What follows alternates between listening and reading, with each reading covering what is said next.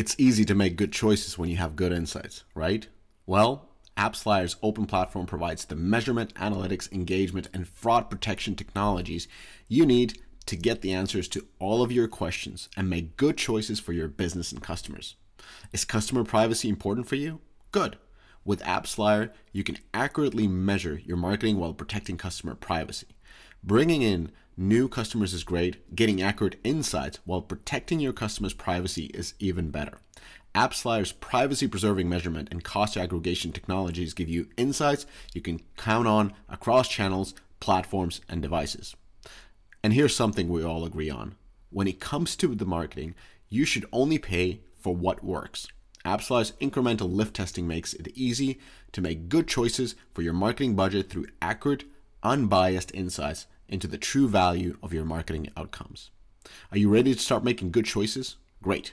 Go to appsflyer.com and get yourself an attribution partner you deserve really at Jam City, we want to treat the players first and foremost. We really care about their experiences. That comes down to ad quality and what type of ads they're seeing. So we want to make sure that the performance is there. Waterfall management does take a lot of time. The big drawback is the back and forth with networks, obviously the uh, analysis behind it, and not always is the juice worth the squeeze, so to speak.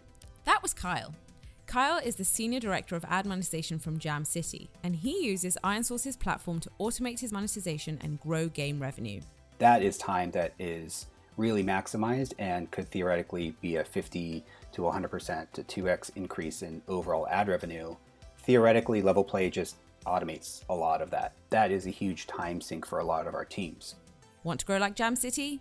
Get the SDK on ironsrc.com. That's I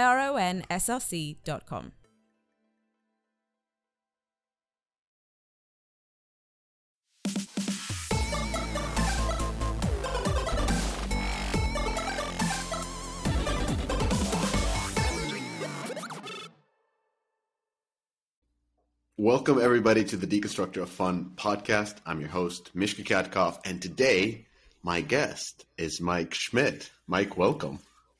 Hey, Mishka. Thanks for having me. so, Mike, tell people a little bit about yourself. You're a head of BD at Rec Room, but give people a little bit of a spiel of Mike Schmidt, if you will. Ah, I don't know what, what's the most interesting. Should we start with pizza delivery? Uh, pizza um, delivery is good. Uh, you live in okay. Seattle. That's also good. You used to work at Apple. That's interesting. Uh, you kind of work at Wargaming, kind of like Wargaming sells. That's interesting. So there's plenty of interesting things. So let's just there go are. a little bit yeah. through like who's Mike Schmidt. Um, let's see. So I'm a games business development person, background in marketing. I've been in mobile most of my career in games. Um, and yeah, I spent a bunch of time at Apple on the platform side, leading business development for the App Store for games specifically. But um, now I am leading business development at Rec Room, which is a really, really exciting company in a really exciting space in a really exciting time. So, what's great. what's so? Uh, what is Rec Room? Is it a games company? Is it a metaverse company? Is it a blockchain company? Does it have tokens? Yeah, I'll give you the same caveat I'm giving everybody. You know, I'm I'm four weeks in. I'm still mm-hmm. uh, understanding a lot, discovering a lot. We kind of hate the term metaverse uh, mm-hmm. for obvious reasons, but uh, I don't know if there's like a great alternative for it yet. Uh, mm-hmm. And and these brands are kind of like these these naming conventions are kind of silly. We we think of it as a you know it's a social games experience. Um, there's certainly games in there. You play games with your friends but you don't have to play games. You can go uh, zen out in some fun room that has um, you know really cool aesthetic that somebody's created. Uh, you can go hang out at a taco bell. People make taco bell in the game. Okay. There's like a lot of fun places and interesting things. Where you can play paintball or laser tag and things like that or you can just hang out in the rec center with a bunch of people. But started in VR. Um, now it's on almost every platform, so you can play it on mobile, you can play it on mm. console, on PC. Um, so our goal is to really be everywhere, so that you know that kind of metaverse experience people are expecting, which is kind of check in from anywhere, kind of comes to fruition with us. Um, but yeah, I got to come up with a better term than metaverse. Uh, so it's like metaverse without without Zuck, right? Yeah, yeah. I don't know what else you'd call it. um, so it's kind of like um, Second Life meets Roblox for adult people.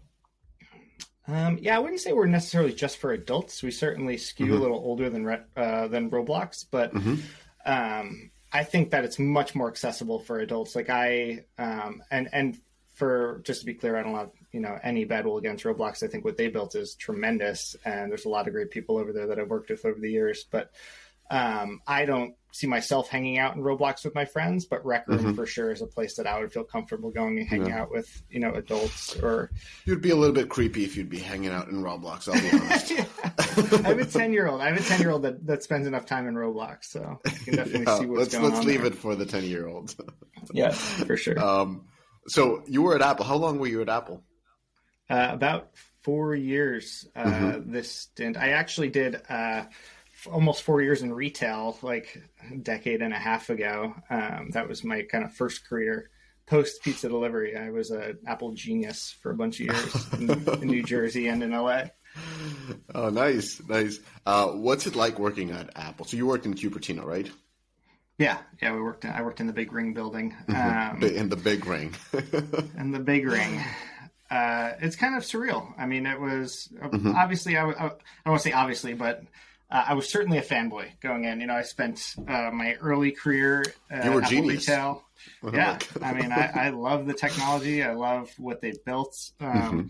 So having the opportunity to go work uh, at corporate was kind of a dream for me. And there's certainly a lot of downsides to the building and to the town and all the other things around it. But um, the company is pretty fascinating and, and quite special in many ways. Very political answer. Um, I'm super happy about that.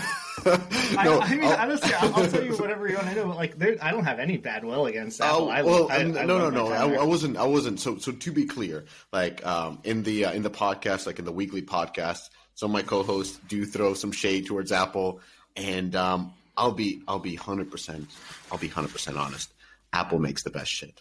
It's uh, it's like you can't go around like the best phones, the best computers, the best everything. Like, yeah, the privacy is kind of hurting us on the game development side, but man, uh, I I kind of like like recently I'm I'm I'm a I'm sometimes a man of extremes. Like I get this thing where like, all right, I'm going Android. I can't take this anymore. Like it's our perf- like number one platform now since we can't do it. So I switched my phone to an Android and I switched my computer to a Razer, and I'm like, I'm happier now, but I'm but but what happened was my computer ran out of juice and there wasn't a Mac, so I grabbed it and I worked on it for a day, and I was like, "What the fuck? This is such a great device." so yeah, now I'm just scrolling, waiting for the iPhone 13 Pro. Dude, and yeah, we we all listen to you. What I don't want to say we all, they all mm-hmm. now. We all listen to these podcasts and track the industry quite closely, and it's fun to listen to to folks you know, comment on what's going on in the inside, and they're often like truly completely wrong. Um, mm-hmm. But you know, we're you can't say much when you're on the inside. You're kind of just screaming silently, like, "No, that's not the case." And I was really close to the privacy stuff, and um, privacy stuff is no joke. Like Apple really yeah. believes that there's no ulterior motive or some other strategy around it. It really is about privacy and, and user privacy first. So yeah, sometimes it's at the disadvantage of you know uh, strategies that developers have been using for years, or um, it interrupts some stuff that's been happening in the in the industry for a long time. But um, it was for the benefit of the user at the end of the day. I get it. There's there's two sides of the coins. Like, and oftentimes when you're in when you're in the weeds of the games industry and you're kind of you know trying to beat the CPI and then do you know perfect your user acquisition and this privacy thing comes in and and you're so self-centered that you think it's only against me, the game developer, that this is changing. when yeah. in fact it probably has nothing to do with the game developers. Like they're just collateral damage. There, there wasn't, you know, not even an afterthought. It was like it's a much bigger thing. I understand. Uh, the privacy things are very important when zooming out and and really kind of looking at the uh, at how the um, how we the people are developing under you know under this crazy marketing machine that is in our pockets and, and everywhere that we go. So I do understand privacy from that perspective, but you can still be mad. Because, you can be mad. You can. I, mean, I was mad we, for, for six months, but now I'm going back on Apple. So don't tell anybody. the market and people adapt. I mean, that's the thing. It's like people get mad about change yeah. the headphone jack going away. Nobody talks yeah. about it anymore. kind of nah, nobody cares. It, the CD, yeah, the, the CD, adapts. even the uh, the CD part went out. So wait a minute. You said um, you said the games team listens to Deconstructive Pod. Deconstructive Fun podcast at Apple. yeah, you missed your brand there for a second. Uh, they do. Uh, not, you know, like they they're very connected to the industry mm-hmm. in, in ways that I think is unclear to the outside world. Yeah. Um, yeah. Only because you know they don't go do uh, speaking engagement. They don't do this for sure. Yeah. Like, uh, but uh, they have their ear to the ground and they you know speak every day with developers, so they, they know what's going on. Yeah, I mean, uh, I've met plenty of app store managers during during my time and and uh, wined and dined with them. So it's they're they're real people and really nice people as well.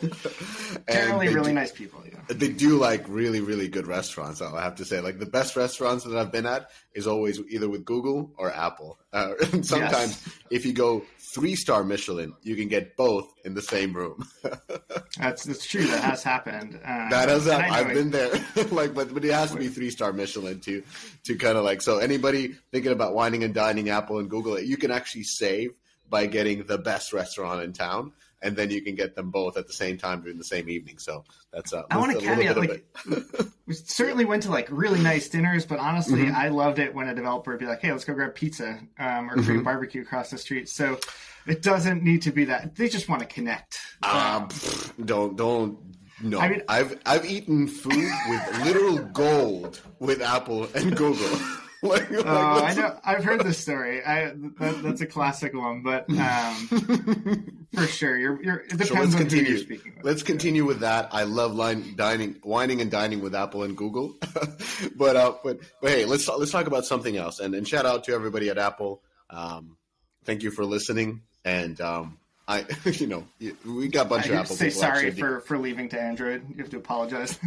no, I'm I'm I'm gonna be on both. I, I, I realize that I have to. I, I just have to have Android nowadays. It can't go without it if you're if you're making games. But um, but on my personal device, I'm coming back. Apple, I'm coming back. that's, that's what I'm I, I actually need to get an Android phone for work too to test out yeah. the game. So if you yeah. could give me a recommendation, because I have no clue what's going on over there. And he, I think I think uh, I think people say good things about the uh, the Pixel, the newest Pixel Pro or, okay. or something. But Seems I have the, uh, the, Samsung one, so uh, you know they'll, they'll, track everything you do, so it doesn't matter which one you take. so um, let's talk about let's talk about something.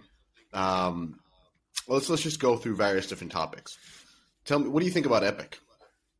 Oh, Epic Games, yeah. Mm-hmm. Um, I have a lot of thoughts. Certainly, okay. Uh, okay. They broke my heart, so mm-hmm. I definitely could start there. Um, I'll, I'll, caveat this conversation with a lot of awesome people at Epic, and I've made some really close friends through my relationship with Epic when I was at Apple. But man, did they screw up! Uh, mm-hmm. I, I have you know, I I can talk literally for days and days about the topic, but I think generally my my thoughts distill down to a few sentences would be um, if you're working with a platform and you have a good ongoing relationship, but you want things to change, mm-hmm. diplomacy is the answer. Like 100% yes. of the time, you will have you know a much better chance of success through diplomacy um, than you know waging a public war. Um, and I think you know even the strategy around that about having it, trying to get the audience to to do stuff on your behalf or trying to get your players to do stuff on your behalf, like there's just a lot of gross stuff that happened there, and um, I just think it was unfortunate, and it was at the detriment of players. Like I mm-hmm. was a huge Fortnite player. I played a ton of Fortnite. My whole house played Fortnite. Um, so having it on the go was kind of a huge part of that experience. Kind of like mm-hmm when you know when I'm talking about Rec Room being everywhere, that's a really important thing for players to to have that full experience everywhere. So, you know, pulling yourself from one of the most prominent platforms is not an ideal strategy, in my opinion. And I, what I do you think uh, made Tim Sweeney kind of wage the war instead of going through the route of diplomacy? I mean, I couldn't tell you what's in Tim's head. Uh, he didn't come to meetings. He didn't. He didn't really speak directly with the App Store folks. There's certainly people on his team that you know had great relationships with us, and uh, I was personally very blindsided by it. So uh, I'm not going to be able to speak to his motivation, mm-hmm. but I think that he probably believes the stuff that he was saying. He seems like pretty sincere in that way. Like yeah, he believes yeah. the stuff that he's putting out on Twitter. So I don't think there's anything below the surface there, some other nefarious reasons behind it. And, you know, I don't think they're going to be making their own hardware or anything like that. But definitely a strange strategy. Um, and it certainly seemed like it was completely Tim's strategy at the end of the day. And it uh, wasn't necessarily coming from the folks on the ground. What could it be? I mean, Tim has been on this podcast as well. So uh, could it be I'm just throwing hypothesis since, since uh, could it be that that there's as the company has grown and has gotten tremendous amount of success through Fortnite uh, and Epic Store and, and all the other avenues, um, could it be in a way that you know when when you grow and you have tremendous amount of success, uh, usually the people who are joining your company and Epic has grown significantly uh, in, in terms of uh, headcount since since Fortnite's release could it be that there's a lot of yes men, if you will? So when you have like these type of ideas, like let's say, you know, if I'd be doing great and I'd be like, you know what, I might just stick it up to Google right now. a bunch of people around me like, that's a great idea, dude. I think you should. I think you should follow your, your conviction and values. And nobody's like, hey, man, uh, I don't know if that's the best case. Like, should we talk to them maybe first, or what do you think? I mean, for sure, any major company, you're going to get like sycophants mm-hmm. that, you know, are just trying to get closer to the sun and say whatever, you know, leadership yeah. wants. But I think generally, what's going on there, uh, much like any other big organization, is there's a strategy, and to change a strategy is not an easy thing to do, and uh, often is top down. And I think it would have taken a massive, you know, groundswell to have turned that ship and changed Tim's mind on that. And I don't know if that was even possible. I mean, at the end of the day, the leadership of that company decided to do what they did, and um, I, I think folks on the ground were bummed out about it, but I don't know if they felt like, oh, if only we would have, you know, said no, we don't want to do this or anything like that. Um, but yeah, that's not that's not unique to Epic. I think that big companies are hard to shift um, when a mm-hmm. strategy set in motion. It's hard to pull back. Yeah, but but in this type of situation where you have one strong leader that is able to make those things, and as the company grows, the uh, the distance between the folks on the ground and the growing organization just grows. So um, I'm just throwing a hypothesis because you know when you make these type of big decisions, like going to war against one of the biggest companies in the world, you have to have people who who you can talk to about it, and it, it really kind of like I understand that you're saying like this is Tim's strategy and so forth, but I would also you know put a little bit of um ownership, not necessarily blame, but ownership on the whole leadership team that should be there making these decisions together and especially influencing the CEO as as he's making these type of decisions. Yeah, and you know they, they had a lot of churn um, on mm-hmm. the partnership side, so there's a lot of new folks that came in on the partnership That's side. That's what I was trying to say. Happened. So, uh, of course, like you get a bunch of new folks in there, it's unlikely that they're going to be you know stomping their foot down and, mm-hmm. and screaming that we shouldn't be doing X, Y, or Z when you know they haven't even gotten their their foot on, their feet on the ground at the company. Um, but yeah, I, I, mean, it's clearly in my mind it was you know senior leadership strategy, and um, whether or not it was middle management that was saying yes to it or you know trying mm-hmm. to push back on it, I don't think it would have mattered at the end no. of the day. Yeah, yeah. So what should have they done instead? I mean, there's a clear example. If if you're super like, interested, let's let's, in, let's take a step and and you're now in the leadership like time machine. Boom, we go back. You're in the leadership team of Epic and Tim is coming in. He's like, you know what? I'm about to release the hounds. Like, I think we should go full frontal assault. And you'd be yeah. like, hey man, I have an idea. What what is what what's your what what is Mike Schmidt? And then like yeah, the room turns like Mike Schmidt says like, hey hey um, guys, I got something to say. First of all, I, I hate this hypothesis, but uh, if I'm going to play along, uh, number uh-huh. one, I would, I would, be like, Tim, you should meet with Apple. You should come mm-hmm. to a meeting and discuss uh, the things that are upsetting you. Because um, it was confusing. Like publicly, I think it was like GDC 2018.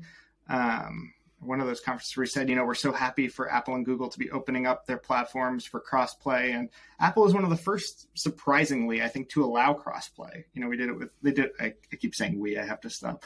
Uh, they did it with Minecraft um, mm-hmm. early on. And um, they're super open. We were really open to having that experience be cross platform mm-hmm. and uh, cross wallet and cross progression, everything. So it was weird to hear, uh, you know, Tim say something publicly positive, um, and then after the fact, reading all of the documents and seeing like, oh yeah, this was a long time coming, and we had no idea. So super strange. I would have certainly have gone for diplomacy because if you look at some of the things that happened, and these are all public documents now.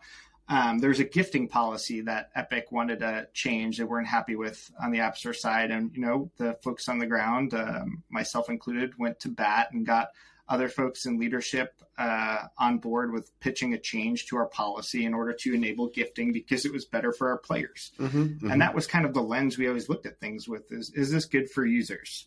Um, we love it when it's also good for developers, like for sure. That's that's that's absolutely a priority of the App Store. But in this scenario, it was in the gifting scenario, it was perfect because it was good for users, good for developers, good for us. Um, so we're able to make that change. So it's not like they're this inflexible, immovable thing. Like they they do adapt and change their mind, and um, they'll continue to adapt. So I think that diplomacy, again, I'm going to be a broken record, would have been the ideal strategy for for Epic in this scenario. And I think it's just unfortunate for their players, for the folks that were doing the great work on the ground for the partnerships, that they went this route and kind of acted, um, in my opinion, like, kind of like petulant children. Um, and that's probably about as salty as I'll, or, or as I'll yeah. get with. I, I, un- I, understand your point because now, now as, as you described it, because you were one of those people on the ground trying to make the changes that were requested by Epic and getting those changes through. And yes, it's Apple is a gigantic company.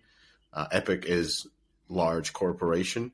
So everything moves very slowly. And then kind of understanding that while you were fighting for these small changes, uh, getting them through, there was actually, you know, uh, the guns were already aimed. And it was kind of like fruitless to even do any of that because in the end, um, the game is out on from iOS.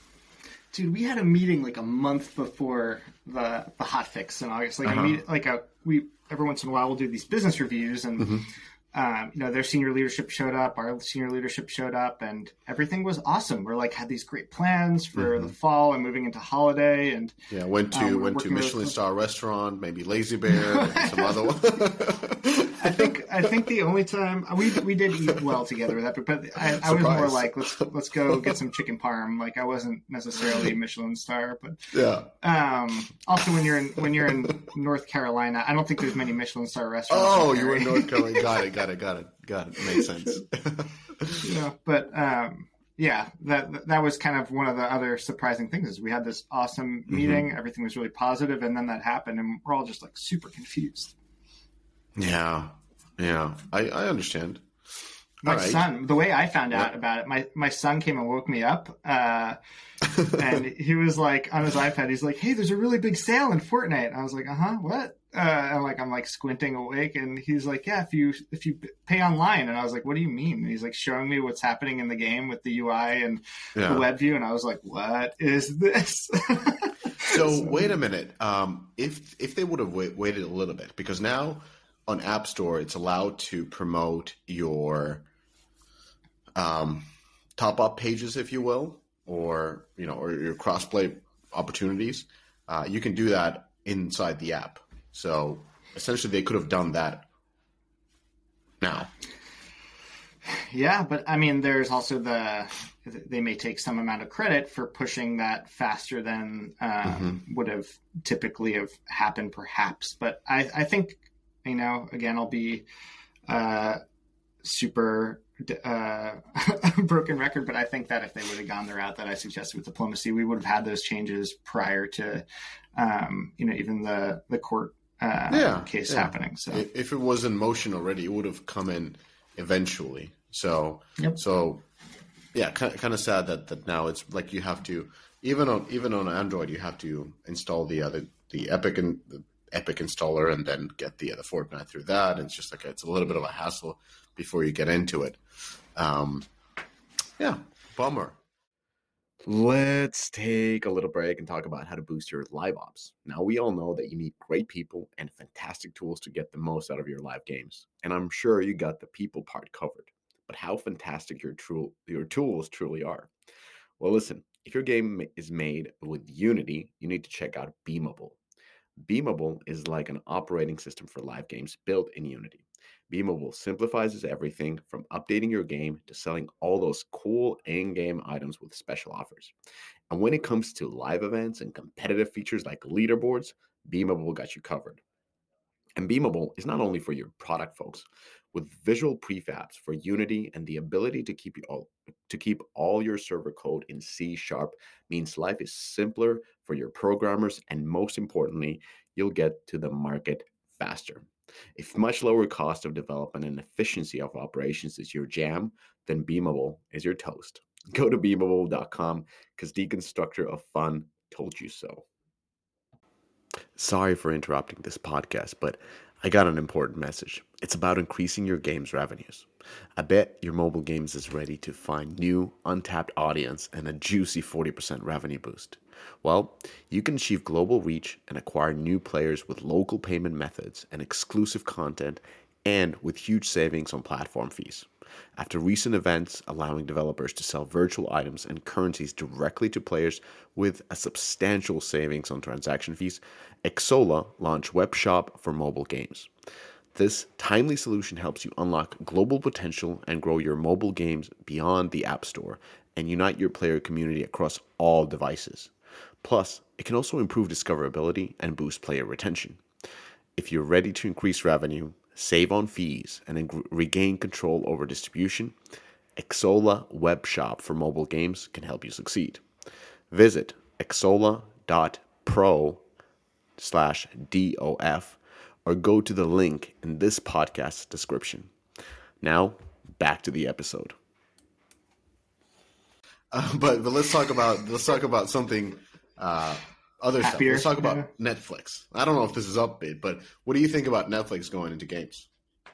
I think it's super fascinating. Uh-huh. Um, uh, I sincerely believe that they have a, a serious shot at being successful um, with the game subscription service. Game subscriptions are hard. Um, they have a built-in user base. They're really focused on engagement. Um, I think the first couple of stuff they put out uh, has obviously been not super interesting, but it was kind of I would say shitty. yeah, I, I, mean, I think it's to make sure that all the, the two two Stranger Things games and uh, and one like what can be almost described as a hyper casual game. Not yeah. not like not like your your first foot forward. And I understand that those games already existed and they're probably testing something. It wasn't like Mike Verdu, like first thing as he joins, like I'm gonna greenlit two additional Stranger Thing games. but, oh yeah. Uh, I, yeah. I mean, look at their their video content strategy. The mm-hmm. first couple of originals they put out weren't fantastic. Um, so they're testing the water and seeing how everything works, and I think they're yeah. smart. And honestly, the thing that people are um, now learning is the talent that they've acquired and yeah. uh, the ongoing talent acquisition they're doing. Uh, I feel like many studios really undervalue that, uh, or or I don't want to say undervalue, but they don't realize truly how important building like the proper chemistry and a great team really can be for a product um, it can be the differentiator. Like you can have mm-hmm. something mm-hmm. that maybe has a substandard strategy and bring in a bunch of amazing talent and lift it and make it really amazing. So I give them a lot of credit for going out and hiring some amazing people uh, and continuing to do so. I'm actually like checking every day to see like who else is going to announce, who else is going to be over there next. Um, it's been fascinating to watch. So latest one as of recording today uh, they announced uh, Amir Rahimi, who's coming in as a VP of game studios, and Amir is coming in from Fox Next, so the Scopely studio. Um, what's your take on that? I mean, Fox Next was an incredible studio, in my opinion. Um, so I think he has a lot of credibility. Um, the folks that I know that have worked with him have said very positive things. Mm-hmm. Um, so I think that was a good move. And honestly, because they're still so focused on talent acquisition, getting some of those folks in the industry that have a really good reputation, that have really great connections, that can kind of sell people on the vision of the company or the vision of the studio in this case um, is really important. And certainly having Mike there and Mike, you know, can call up folks and get a lot of people because he's got great credibility, but the, the more the merrier in that scenario, especially if you're going to build out a big studio strategy because you know from afar I, am watching them i'm thinking like okay there's probably going to be first party and third party and like there's going to be a lot of things they're they're testing out so they're going to have to fill a lot of roles to make that happen. How do you think they're going to go in and execute third party, first party? let's let's just think, break it down. Like, like, let's start uh, third party. That's that's easier one. What are the, so I know that they're working with uh, Next Games, which is a Helsinki based uh, game studio. They just released their Stranger Things, kind of like a puzzle RPG game. You know, nothing to write home about. It was nicely done, but it's it's not really scaling or doing that that that you know good. Also, there's no Stranger Things season running at the moment, so it's kind of like weird time to release that game. Very weird time to release that game. Uh, but that's an example of a third party studio. I don't know which other ones. I think they've announced some, but I kind of forgot. So, what do you think they're going to do, and like what platforms are they choosing, and how are they going to go about with the third parties? I think they're going to test a lot. So I think they're going to uh-huh. work with a bunch of third party studios. They certainly mm-hmm. have the appetite for it. They have the budget for it. I think first party they might be a little bit slower with, just because it's uh, like mistakes are more meaningful there, um, or more damaging there, and I think that first party is probably their their long term goal to, to solve and figure out. It'll be interesting to see it kind of come together with their video content too. Like if you hmm. remember, uh, they were doing a lot of product placement for mobile games for a while. Like House of Cards had a bunch of mobile games. House of Cards also had like Call of Duty and other stuff in it too. So I, I think that they. I don't remember that. You don't remember, remember, that? The I don't. I remember the rowing machine for some reason. Dude, they... there were some really weird ones. Like uh, he had a PSP, um, mm-hmm. and he mm-hmm. was like, it, it, it was a total like, yeah, but in the middle of like a scene, like a serious scene, to be a non mm-hmm. sequitur, he'd be like, and that's why I have my PSP here to help, you know, get out all my frustration in this Call of Duty game. And I was like, oof. PSP and Call of Duty? What? I don't, it, was like strange. Or he was playing Monument Valley and stuff too. Oh. So mm-hmm. you vaguely recall that one. Vaguely, vaguely, I do. I think they got a big bump of, of downloads when, when they when they did that. That's very possible. So uh, I think because they have that, you know, tremendous built-in audience, they have a pretty awesome promotional tool there. Um, but but I like Mike. Third party is fucking hard. Like mm-hmm. starting third party is easy, but succeeding in third party is very very difficult in the context of services. I think products could work quite well. Like Riot is doing great with third party. Now they're releasing game every, you know, almost every month with, with some of their characters kind of doing like a smaller game. But the, but those are, you know, you just download it and it's, it's fun, whatever. But if you're running a service, if it's a free to play game, I think third party is very difficult because once the game goes live, how are you going to distribute the revenues? How are you going to incentivize the developer to continue work on this game and make it bigger uh, versus sandbagging it, the development, um, and just just like how do you align on on the um, on the common goal? Like that's that's that's that's the hardest part about third party, and that's why I like Scopely strategy and now the Tilting Point strategy as well, where essentially if the game goes live, if it goes into live service, you get acquired, and if it doesn't, yeah. then goodbye.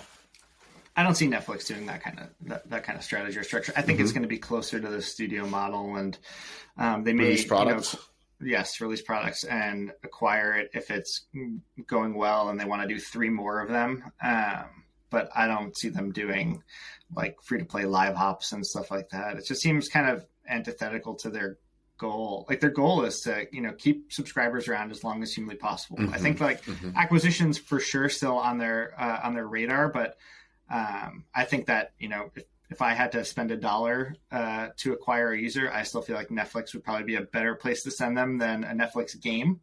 Um, until that's inverted and the games are easy to acquire users through, I think that it's mostly going to be around retention and keeping people in the ecosystem as long as possible. Um, but do you think products keep like pro- by products I mean games that are not free to play? Do you think those are the greatest at retention? Because let's be honest, let's look at Apple Arcade like the retention numbers on that when we looked at the graphs of all the different subscription services they weren't too great even though the games were arguably quite good in terms of like you know how they were being made and so forth I think it'll come down to social to some degree. One of the uh-huh. interesting uh-huh. things Netflix can do is connect you with your family. Um, so uh, they, they can have a very personal game experience too if you're playing with your kids and something mm-hmm. kind of casual connected to an ip that you really love so again stranger things uh, or something along those lines um, but i think it's also great to connect with an ip that you're uh, in love with that is off season and doesn't have you know new content coming and being able to kind of still engage with it and put fresh mm-hmm. content about the IP into the game. Because again, one of the things that they can do that's special is build out a universe um, that they have ownership over, and um, kind of like you know WB did a little bit of this with Game of Thrones, where there'd be some kind of new interesting things that happen in the game that would tie back to the the show, but were an offshoot but, but the, of the but show. the game launched uh, on the like sixth or seventh season, like it was you know at the tail end. Yeah. They were really late with their game, so they didn't do but, that I mean, much. Game of Thrones is coming back, so there's that too. I mean, that's that's good. Uh, here's what I would do: like if I would be at Netflix, and they well, if if Mike would call me, like, hey, dude, come, I have this great vision. Like, what do you want to do? You know what I, what I would want to do at Netflix? I want to make games for kids because they have the whole kids section. That's where the true engagement is going to be. Because I, I look at my daughter; she's scrolling through the uh, through the uh, the whole catalog, and you know she likes her Toca and like you name it, all those kind of educational games. And you always have to pay a subscription for almost any game that there's out there, dude. Kids games, killer. Like if Netflix would also have a kids game catalog, I'll pay more for that. That's got to be coming. I mean that that that that would be crazy if it wasn't on the roadmap. Um, I love the Netflix Kids uh, section in general. Much yeah. much preferred over YouTube Kids. Uh, and they would be like suck at Disney because Disney would yeah. be done. Like like just keep your Mickey Mouse because you know you can draw Masha the bear and you name it. Yeah. All these obscure, obscure. Dude, I was. Uh, uh this is maybe uh, giving too much about my my parenting habits around screen time mm-hmm. uh, away. But uh, I was putting my daughter to sleep last night, and she asked for two stories, and I was like, "Okay, mm-hmm. fine, we'll, we'll, give you two stories tonight." Um, and I finished the first story, and she goes, "Is there an ad?"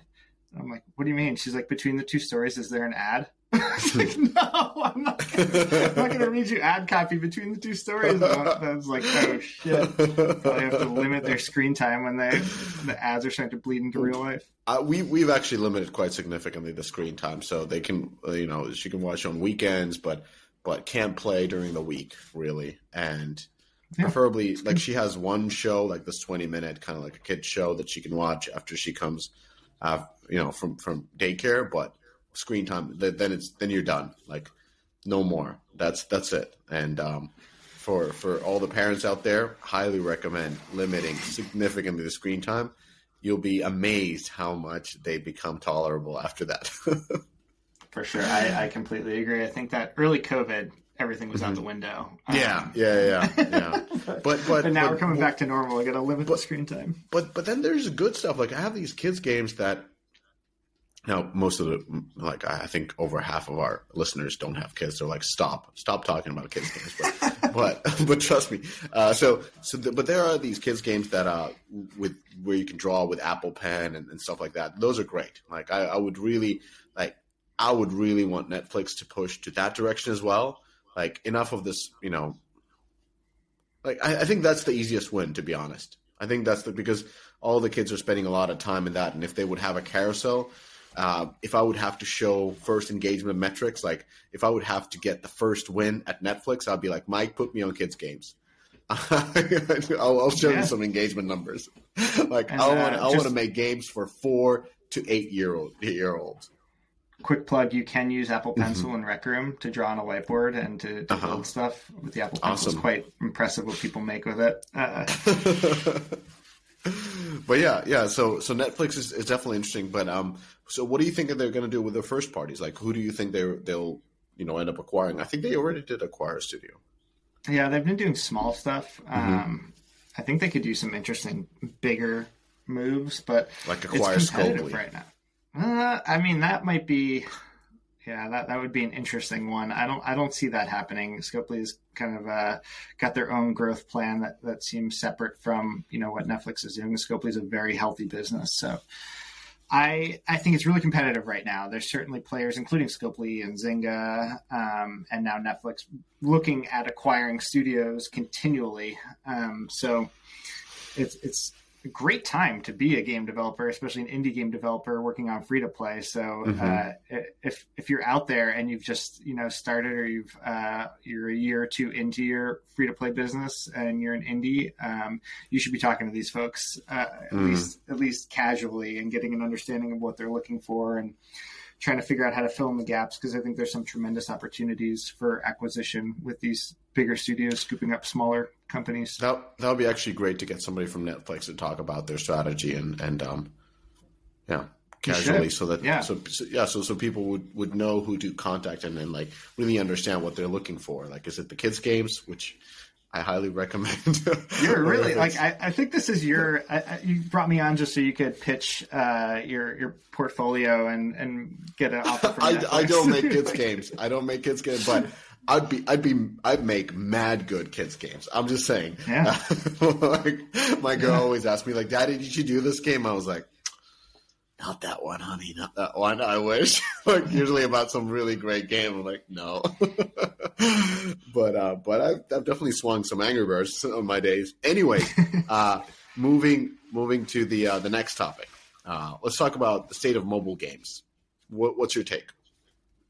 Um, I think that you know the privacy changes really mix things up a little bit. Um, mm-hmm app tracking transparency certainly uh, was a sobering moment for many developers. Um, but I think those kind of shifts are, are healthy in many ways. It, it's interesting to watch the market adapt to what I felt like was inevitable changes. Like these changes were coming no matter what. Um, yep.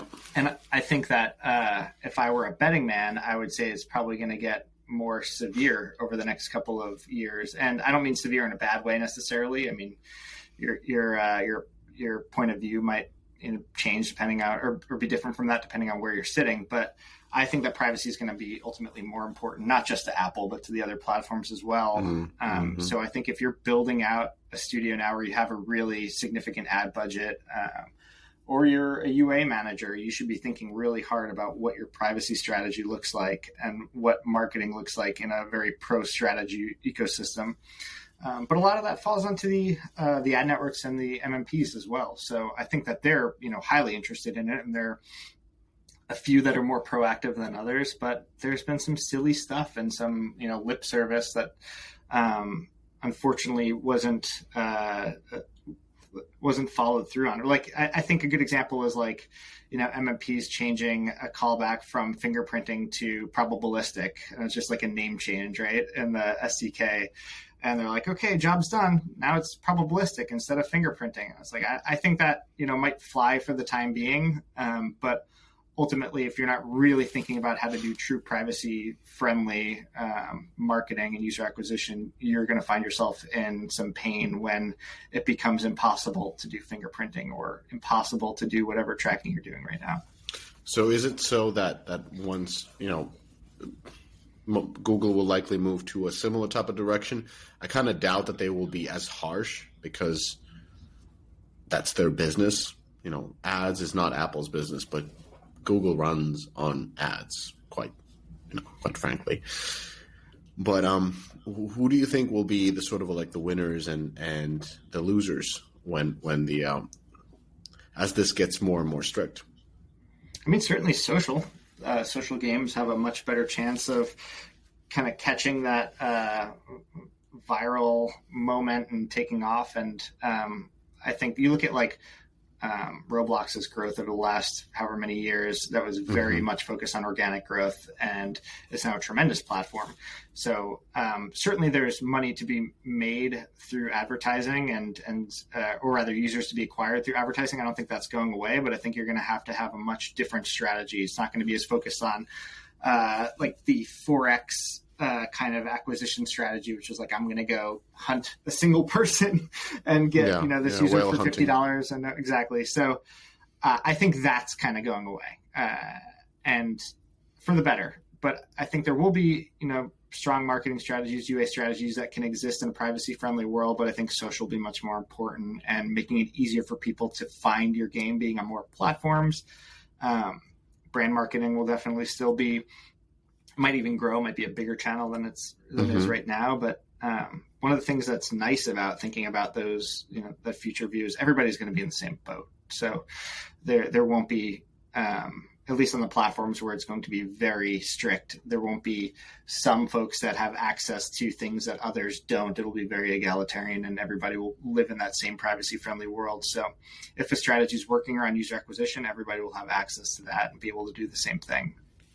The okay, problem so there is like the smaller yeah. studios that don't have the money to pay for relevance.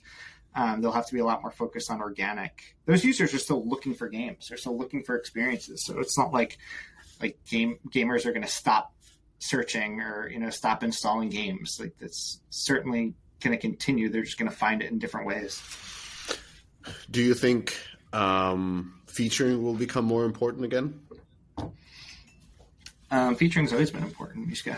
That's never been not important. I think. Listen, professionals listen to this podcast. Like, don't, don't, don't like, okay, so, we, we know what featuring is. So, I think like, if you look at, um, there's certainly users that that really look to Apple or Google as tastemakers, and they want mm-hmm. to see what's on the, you know, the Today tab or on the Games tab more specifically, and like dig in and, and see what's fresh mm-hmm. and new. And Apple's made amazing moves to to make it easier to find games. If you look at like the App Store page today, uh, the Games tab today, it has transaction buttons on the banners now and things like that to make it more developer friendly, but also mm-hmm. um, you know make it user friendly as well. I think that search is tremendously important. Will continue to be tremendously important. Um, I think Google has done better job on featuring games in the oh, Play shots Store. Shots fired. Damn. No, I'm uh, like I'm, like listen. this is coming from yeah. a person who is going back on on on iOS. Like this is not shots fired. This is just objectively looking from product perspective, and and the elements that that Google has been adding are quite phenomenal. Like like the you know up from from you know you don't even have to install a game to, to try it. It's just uh it's uh it's it's really good. The um yeah the, yeah, the, again, the you're, content you're looking at it. Yeah, you're looking at it with a developer lens. I think that's okay. Mm-hmm. Uh, um, yeah. I think that depending on what kind of user you are, you might find the App Store experience to be superior to the Google Play Store experience, but vice versa might be true. So, mm. From a developer standpoint, I think Google's built many amazing tools over however many years they've been around now, yeah. ten years. Um, yeah. Google Play, but uh, but App Store is certainly not going to be sleeping on that. I mean, the A/B testing stuff that's coming, the, the in-app event stuff is, has been really interesting. So I think that again, Apple's super focused on users in a way that most companies aren't, and they respect privacy in a way that most mm-hmm. companies mm-hmm. don't. So if you look at you know how they're surfacing more games you might like and stuff like that, it's it's not going to be because you spent five hundred dollars in this other game, this four X yeah. game. We're going to show you a four X game that you can spend another no, five hundred dollars in. Like that's not their jam. But um, yeah, I think that back to your original question, for sure, organic will be more important. Organic installs will be more important. So by nature of that being true, uh, featuring will be more important. Um, and since, oh, I wanted to ask this since since we're talking about firing shots, does anybody read those? Um, the App Store does those like uh, like you know developer highlights. I've, I've been, I know done those some the today know, tab. Yeah. yeah, like some of that, and then you write like a like a silly story like whatever whatever you guys want for featuring we'll write a little story and give you some images like do people actually read that do did, does Apple measure it, or is like, or is this like a passion project? Um, that's a great question. I think that uh, they'll certainly read it if there's ever a Rec Room story. There'll be many, many mm-hmm. users that will read it. So, if uh, editorial team's listening, I think that's the best way to get readers on the Today tab. They, they um, do have that new App Store manager who's like working on on you know the, the maybe the third iteration of it, but but like but just you know like just wink like, like do people actually read that? Because I've I've probably never read it. Like I kind of read it a little bit, and I'm like, this is like a this is like a, a weak PR piece. I think if you look at how, their strategy over the last mm-hmm. couple of years, as they've grown from you know these long form yeah. like deep dives on developers to more mm-hmm. transactional, like here's a collection of things that you might like. Yeah, here's yeah. a short, like you can see kind of the direction they're heading, and that's um, that's better the goal of that tab isn't necessarily transactions though right? Like i think people again misunderstand what apple's goals are. Just like on the games tab it's not necessarily like get as many installs as possible. It's like surface the stuff that we really like and we care about and we want to show users um, mm-hmm. if it transacts really well and people love it awesome. But Today Tab is even further removed from that. They just want to inform and and kind of uh, give you a bit more insight than you typically expect a platform mm. like uh, the App Store to give you. But um, yeah, I mean, certainly people read it for sure. There's a lot of users that come to the App Store. Uh, it's a pretty, it's a pretty if big platform. So. if you say so. Um, so, um, and and since we're talking about app stores, like I don't I don't think Google has has those you know people writing that kind of stuff. It seems like it's it's much more algorithm based. Like they're really looking at what kind of games you might be eager to play because you're playing these. Like you might like this. It's and you know I have a bunch of shooter games. It does constantly recommend me new shooter games, which is great. But it also recommends me like some games that are I'm like, huh, yeah, I would actually like that. And then it kind of learns more and more of, of the type of games that I like versus um, this sort of like egalitarian Apple approach where like, no, I think you should really like this game. like I like it like a, like a wine connoisseur, you know, like coming in like this wine is great. And you'd be like, well, I don't like it. It's like, it is fantastic. It's like, well, you know, that, that's that's that's the kind of a that's the kind of a, like I'm, I'm, thinking of Google more like a like a strip mall, and then Apple more like this uh this like a concierge service where, where you have like yeah. a, like a person telling me what I should do. I think they would like that comparison. Um, yeah. you know, Apple does have personalization on the App Store, so uh, mm-hmm. there's there's kind of areas that are focused on that, like based on your last download or more games you might like. Mm-hmm. Um, but again, they don't want to ever do anything that disrespects user privacy. So, uh, not that Google disrespects user privacy. I just think Google has a much deeper history of figuring out that kind of stuff, uh, mm-hmm. and and has a lot of tech that's you know been leveraged from other areas of Google to make Google Play do exactly yeah. what you were saying. And some users love that. Like, I think that's great. If you have an Android phone and you're cool with that and that's what you want, then more power to you. I don't find anything wrong with that at all. Uh, yeah, yeah. But it's just totally. Uh, you know different. what I find wrong is Apple featuring Talking Tom. I don't know if Go your on. kids have Talking Tom, any of the Talking Toms. They I don't know if your, ki- yeah. if your kids have played Talking Tom.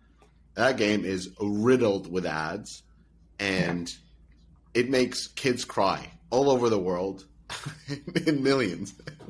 like, but it's it's also featured on the front page sometimes and on, on on the App Store. I'm like, you guys Netflix, even Netflix has it. Netflix has a Talking Tom show too, right? I believe. Well, the show might be great. I'm like Outfit Seven. Yeah. I don't have anything bad to you know say about your company. Slovenia is a fantastic country. You're doing a fantastic job. Whatever. Uh, but the Talking Tom, like I'm talking about the original, like you know, touch the cat, and then they do a bunch of stuff like not not really a game, but more like a uh, like like this sort of like interactive thing. It's so riddled with with ads that it it makes my girl cry all the time, and then I have to uninstall it, and then she cries even more. She's like, "I can take the ads." I'm like, "No, you can't. We need to get rid of this game."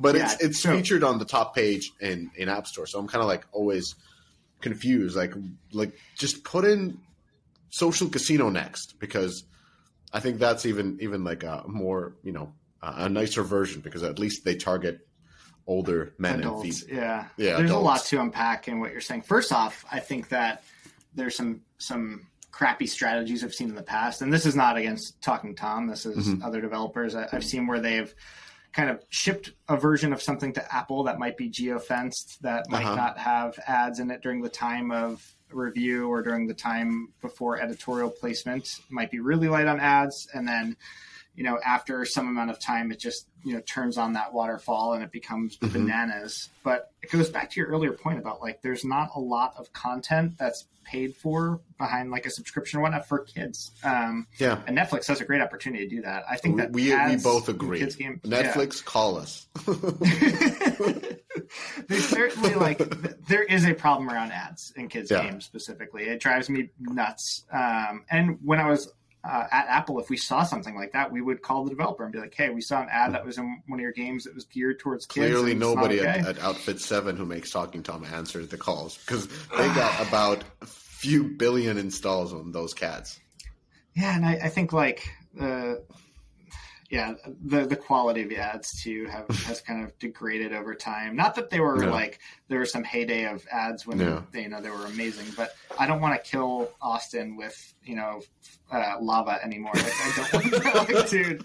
I am so tired yeah. of those ads. And, and and by the way, like I just want to I just want to say, hey, Outfit Seven, we got nothing against you, but if I can ask, like at least put a button where I could pay one dollar or two dollars to get rid of those ads so that yeah. my kid doesn't cry when she plays her game. Like that would be most welcome feature request. I'm like, happy to pay. The, the, recurring revenue from those ads is going to be significantly more than what they could get from. Of course, you know, of course. Unless you're but, willing but to do like a five dollar month subscription. So, but it's it's, it's like a, it's, it's like a predatory approach. It's it's like a hyper casual game for kids. They don't they don't understand that that there's going to be an ad every time they fail or or you know even when they're doing good, there's just going to be like a 30 second forced fed ad. So, yeah, you know. I agree.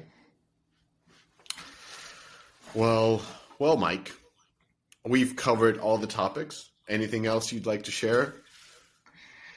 Um, no, I'd love to come back at some point. You know, once I'm do it. Uh, once I'm a bit more settled in this role, mm-hmm. and I can I can pitch you fully on why Rec Room is the metaverse that's going to win, and whatever our new brand around metaverse is going to be. Um, I think it's a really interesting space. You should have some other folks on to speak about it as well. Um, we'll have Brian. Yeah, thank you so much for. You should get Brian, and Brian's amazing. Um, he, he's awesome. He he's um, much more thoughtful with his words than I am too. So he'll probably be a better better fit for a podcast. Yeah, we, we didn't um, really talk about Rec Room, so anybody who's listening to this, Rec Room is available on all the platforms. I hear, and yes, you can even play it with Apple Pen. Apple Pencil. Um, Apple Pencil. Apple Pencil. Yeah. It's not an Apple Pen. yeah. It's not a pineapple pen either. no. Thank you for that. Yeah. Thanks for having me. It's been, been fun. Of course. Of course. We're happy to have you again, and then we'll talk about a bunch of different topics, uh, just like now. But for now, I'm going to go to bed because I'm very tired. And Mike, enjoy your day in beautiful Seattle.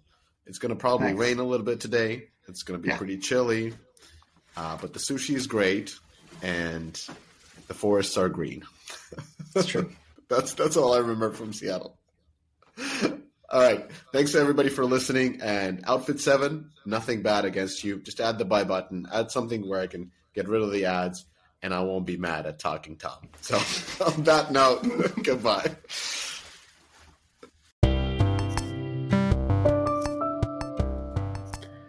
Thank you for listening to the whole episode. If you like this podcast, please do leave a comment and share the episode. If you want to access the Deconstructor of Fun community with hundreds of senior games folk, go to our website and apply to the Slack group.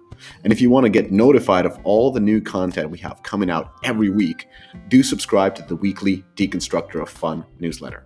Finally, do remember, we love you guys and we appreciate you guys. Catch you next time.